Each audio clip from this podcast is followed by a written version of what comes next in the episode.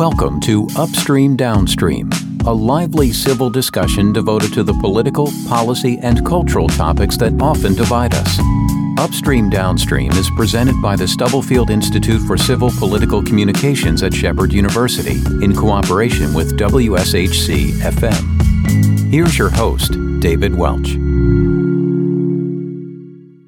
Welcome to another edition of Upstream Downstream, one we're calling The Clean Sweep of 2020 and What It Means, Volume 1. Volume 2 will be uh, aired next week. On Tuesday, January 5th, the Democrats completed what they began back in November by winning two runoff seats for the United States Senate in Georgia. These two victories resulted in a 50 50 tie in the upper chamber, which, after Vice President Kamala Harris breaks that tie, the Democrats will control the Senate for the next two years by the narrowest possible margin. This, along with another narrow victory for the Democrats in the House of Representatives and Democrat Biden in the White House, is bound to change a few things in Washington politics. To help us figure it all out from a Democratic perspective, we've invited Scott Widmeyer to join us. Scott has a 30 year record in providing strategic counsel to scores of decision makers, from presidents to governors to chief executive officers to union leaders, including President Jimmy Carter, Vice President Walter Mondale, and U.S. Senator Jay Rockefeller. He is the founding managing partner and chief strategy officer of Finn Partners, an international public relations firm, and serves as a founding board member of the Stubblefield Institute. Next week, we'll host Republican leader Kelly Johnston. But first, Scott Widmeyer, welcome to Upstream Downstream. Thanks, David. It, uh, it's great to be here, and it's it's really great to be part of the work of the Stubblefield Institute at uh, Shepherd University. Well, we certainly uh, uh enjoy having you being a part of it, Scott, and you've been a tremendous influence in the uh, initial year and a half that we've been uh, an, an institute. So, thank you. Thanks. It all comes down to two runoffs. It all came down to two runoffs, I should say, in Georgia. Why did the Democrats prevail? Or put it another way, how did the Republicans lose a southern red state for the second time in eight weeks? Well, I think the Democrats prevailed in Georgia, and I, and I, I will be the first to to admit uh, I was I, I'm I'm pleasantly surprised that the Democrats won both of the seats in Georgia on on January 5th. Uh, I thought it was going to be uh, maybe a one-one uh, tie uh, where one Democrat might win and one Republican might win. But I think it all came down to uh, I think it came down to the role that President Trump played in the last several weeks uh, leading into the uh, to that uh, runoff election in Georgia. Uh, I think he went way too far in making it all about him. Uh, I don't think the two Republican candidates got to showcase their real identity.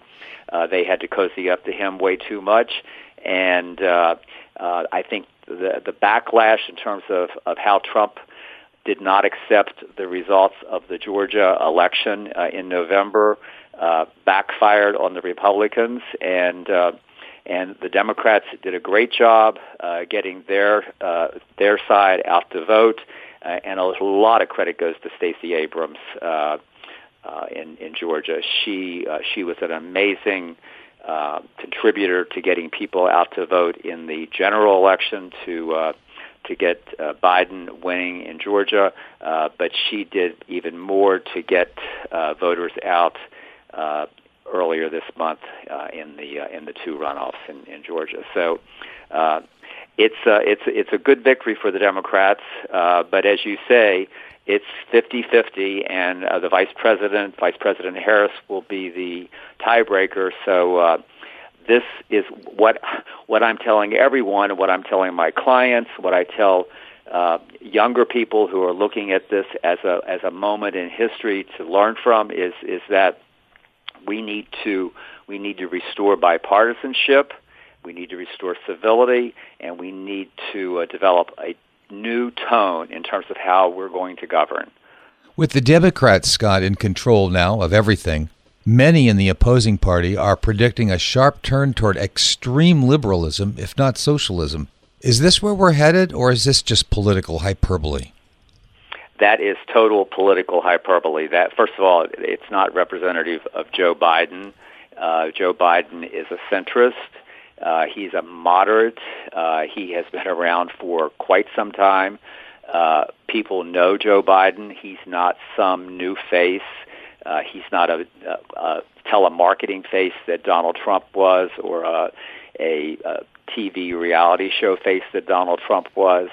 Uh, he's better known than, than Barack Obama was when Obama took uh, control of the White House uh, eight years ago, uh, four years ago.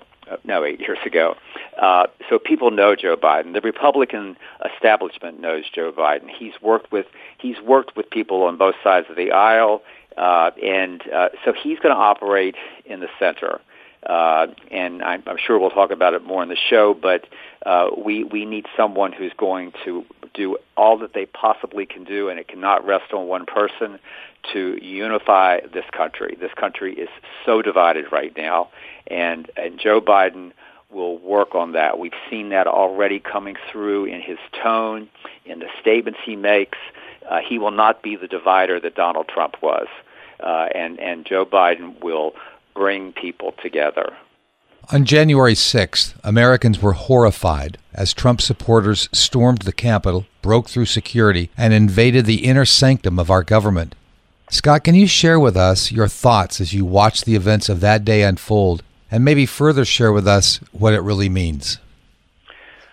Well, it means a lot of things, uh, and, and I'll try to kind of list what it what it means to me, and I think what it means to, I think what it means to most Americans. Uh, most Americans believe in our system of government. It's not perfect. Uh, it, it, it was formed by our founders, and uh, they were not perfect.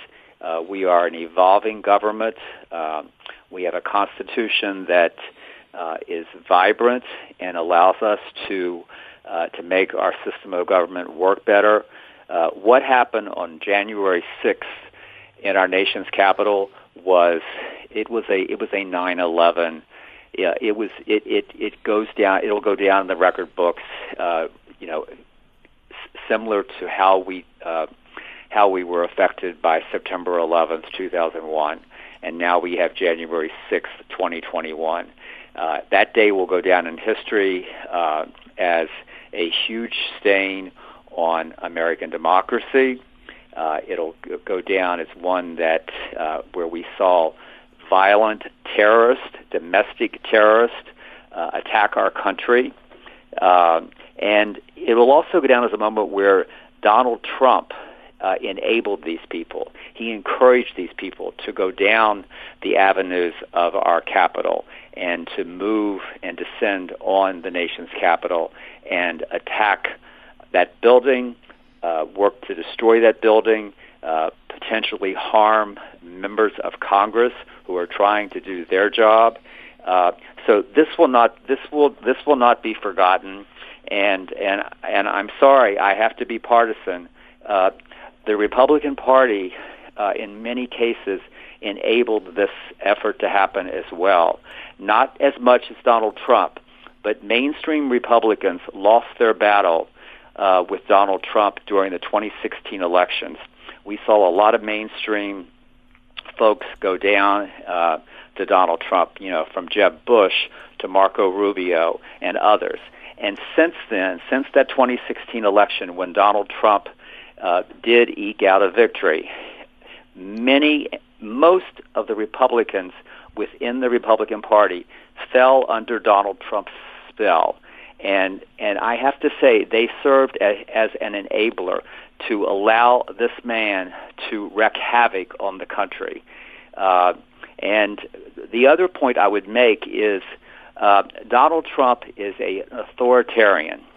And unfortunately, um, and I would encourage a lot of people, if they're interested in learning more about authoritarianism, to read the book by Republican, former Republican John Dean, uh, and his co-author read the book Authoritarian Nightmare. It came out earlier in, in 2020, and it looks at how we have a core base in this country that represents probably about 20 to 25 percent of the American people who adhere to authoritarianism.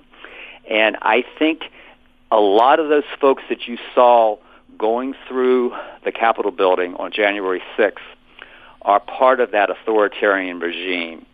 So we need to figure out, and I'm not sure we can, we need to figure out how to respond effectively to that uh, cadre of the American public uh, because we can't, this country cannot continue to operate and function uh, as a democratic institution uh, if we allow this kind of behavior to continue.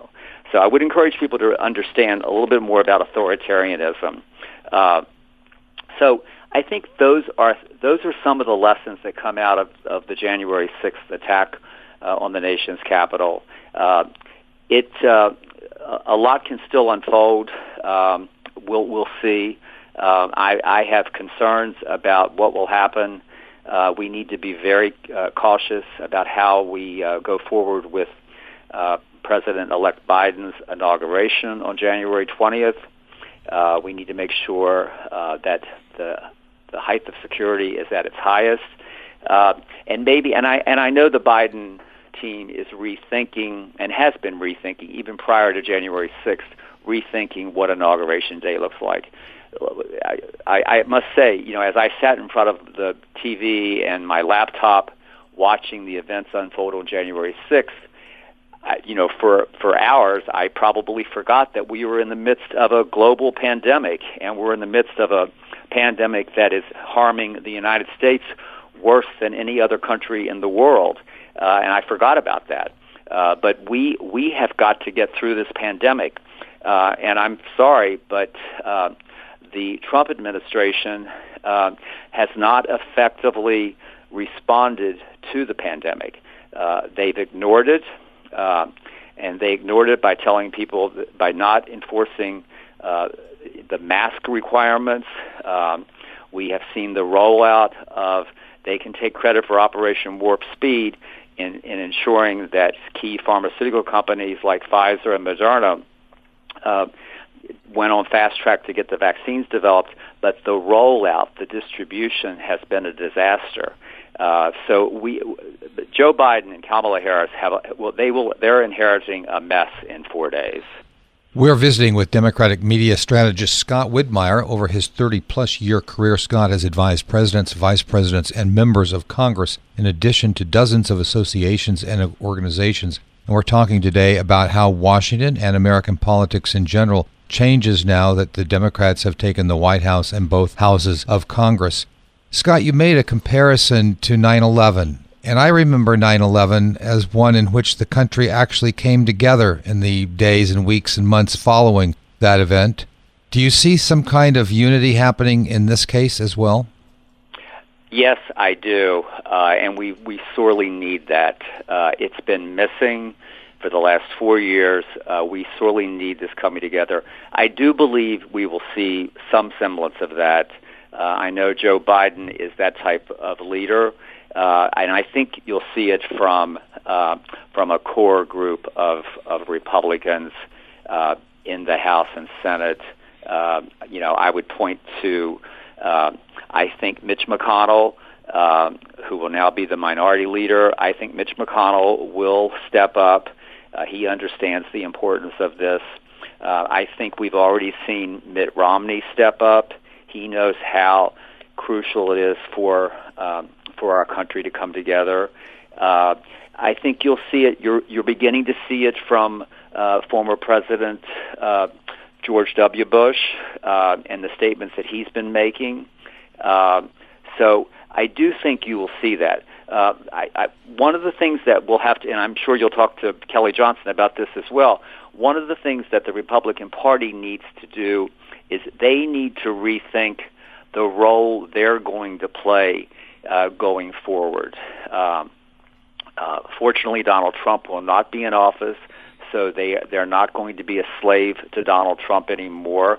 Uh, the Republican Party is splintered uh, right now. Uh, you, you, I look at it as a Ted Cruz, Josh Hawley wing of the party going forward versus a Mitt Romney wing, maybe a Larry Hogan wing of the party maybe a Charlie Baker wing of the party. Uh, we'll and there's others. We'll we'll see. Uh, the the other point I would make is uh, looking at a Democrat that we need to really model behavior after. We need more Joe Manchins.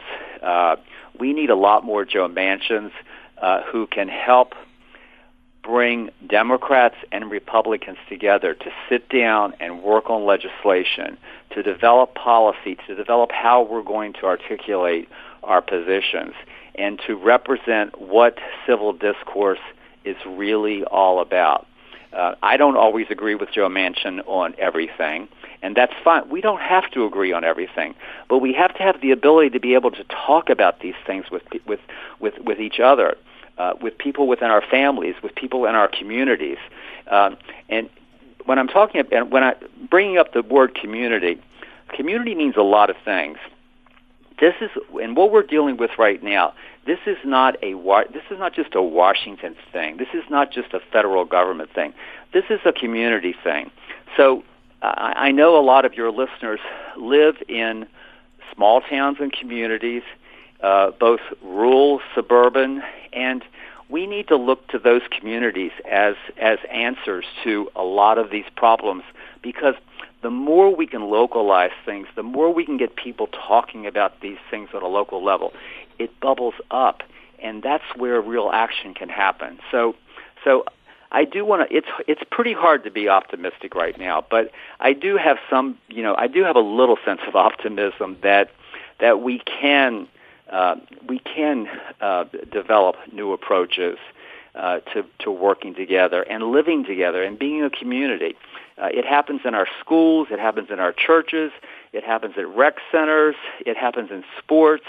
We need to really embody that and bring it all together. You mentioned the uh, the COVID as as an issue that you almost forgot yes. that it was an issue uh, when you were watching on on January right. the sixth. And and I wanted to kind of bring this back to to uh, one of the exit polling statistics that I saw in the Georgia Senate race, which is in Georgia, seven out of ten Democrats say that COVID is their number one issue. Yet only three out of ten Republican voters in Georgia said that COVID was their most important issue. What does that tell us, if anything, about Georgia voters or the differences uh, between Republicans and Democrats? Well, I think I think it tells us that the Republican voter uh, was listening a, a lot to Donald Trump, who has tried to dismiss COVID as much as possible. Uh, and so I think I think it comes I think it really comes down to that. Whereas the Democrats have heard much more from their representatives about how we need to respond more effectively uh, to the pandemic. So I think it, I think it more or less comes down to that. Um, and I, I, I got to add another thing. I think one of the things that that came out of the four years of Donald Trump, and I know part of this embodies uh, some Republican policy, not all Republican policy, but is is is is this has been this bent to get government out of our lives. And I think in some ways, Donald Trump exemplified removing the role of government in dealing with this pandemic. If if we had had uh, Bill Clinton or George Bush or Barack Obama in the White House at the midst of this pandemic, I think you would have seen a work a daily working exercise where the president and his key people were reaching out to all 50 states and to their governors and to develop an effective federal state operations to deal with the pandemic. You can see it right now. Every state and every county in this country has a different way of rolling out the vaccines. It doesn't have to be that way. Unfortunately, it is. I'm not sure that Joe Biden coming into office in five days is going to change the, the how it's being how the vaccines are being distributed. Uh, it's it's the way the fragmentation of how we have handled this pandemic is a disgrace. And I hope that once we get through this, there will be a major, just like we had a 9/11 investigation of of how we responded to 9/11 and how it happened and how could it happen in this country. I hope we will have the same sort of investigation uh, around the pandemic. I also want to say that I hope we will have, have a serious investigation of what happened with the lack of security and in law enforcement that did not take place immediately yesterday or for a week and a half ago to uh, to limit the protesters coming into the Capitol building. There's a video there to prove that that some of the police let these people in. So we need to have an investigation around that. There are, as we move forward, of course, there are policy differences, issue differences, if you will, that uh, will be uh, uh, more on that will resemble more of Joe Biden's philosophy than that of Donald Trump. And some of them are somewhat controversial, especially in razor thin majorities such as the ones that exist in Congress. Let's start with immigration. What do you see as the difference in immigration policy going forward in this first year of the Biden presidency, different than the ones that Donald Trump had? Well, I think the main difference is we're, we're not going to have this theatrical effort that Donald Trump undertook that's been a total failure of, of you know, build the wall and uh, and we'll keep all of the Mexico uh, people from Mexico and Central America uh, from coming into the United States. We're going to get away from those theatrics uh, I think we'll, we will come up with a immigration policy that is fair. Uh, there's going to be limits uh, in, and, and restrictions in terms of, of who's coming in, um, but it'll be one that's that's based on fairness, and it's going to be one that's based on you know appreciating the people that are currently here in this country and their families. They are working contributors to our democratic system of governance and our and our communities and and we are thriving in many ways because of them. So we need to appreciate the role that they've played in helping build this country. And you know, our country was built on immigrants, and we can never lose uh, track of that. We need to adhere to that and to uh, support these people. So it'll be a policy that's that's balanced. It'll be more balanced. And Biden will have he will have issues to deal with on both sides, from the left and the right uh, from the left who think he, he's not going far enough, and from the right who thinks he's going too far. So it'll be uh, it'll be a policy based on on moderation. And then you take other issues that are really in that vein too, where he might have pressure from the left and the right. Uh, mm-hmm. Medicare for all and the Green New Deal come to my mind. Yeah, uh, I, I think the focus, his focus, the first year and a half, is really going to be on restoring uh, some uh, sense of of making sure that our healthcare system is working for all, uh, and we've we've got to get through the pandemic first. Uh, first, first and foremost, I think we're going to learn because of the pandemic that a lot of people, a lot of Americans, tens of billions of Americans, have probably put some of their major health issues on the back burner because of the pandemic. Uh, people can't get to their doctors. Uh, yes, they can do virtual uh, health screenings with their doctors, but it's not the same. Uh, we've seen a lot of surgeries that have been put on the back burner. We've seen cancer treatments that are probably not happening at the speed that they need to happen. So we have a healthcare system that is that is hurting right now. Uh, our hospitals, our local community not-for-profit hospitals are hurting badly right now, and so uh, he's got he's got to look at all of that.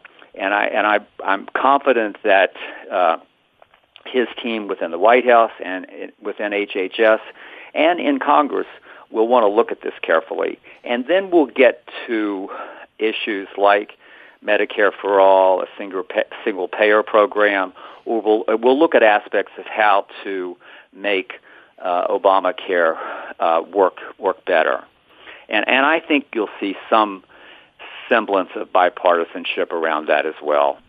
So you remain optimistic then that this could be a good start, not only for your party but uh, for the country in a post-Trump era. I, I think it is. I, I think. I think in many ways this is an FDR moment for Joe Biden, um, and it's a it's I think it's a moment for uh, for the Republican Party to really uh, reestablish uh, themselves. Uh, again, I, I I made the reference that they were slaves to Donald Trump for for four years. They they can now move out of that. some some of the leadership within the Republican Party will will pick up on where Donald Trump left uh, and continue some of his uh, rants. But uh, I, I think the mainstream Republican Party will begin to reestablish itself, and I, I, I think in the long run that will be a good thing. Scott Widmeyer, thank you for your time today. Much appreciated. Thanks, David. I enjoyed it. And that will do it for this edition of Upstream Downstream, sponsored by the Stubblefield Institute for Civil Political Communications at Shepherd University. I also want to thank Rob Mario and WRNR for assisting with today's production, our producer Sarah Burke, and our associate producer and editor Bianca Ison. Until next week, I'm David Welch. Thank you for joining us for this edition of Upstream Downstream presented by the Stubblefield Institute for Civil Political Communications at Shepherd University. To learn more about the Stubblefield Institute or to become a friend of the Institute, please go online to stubblefieldinstitute.org.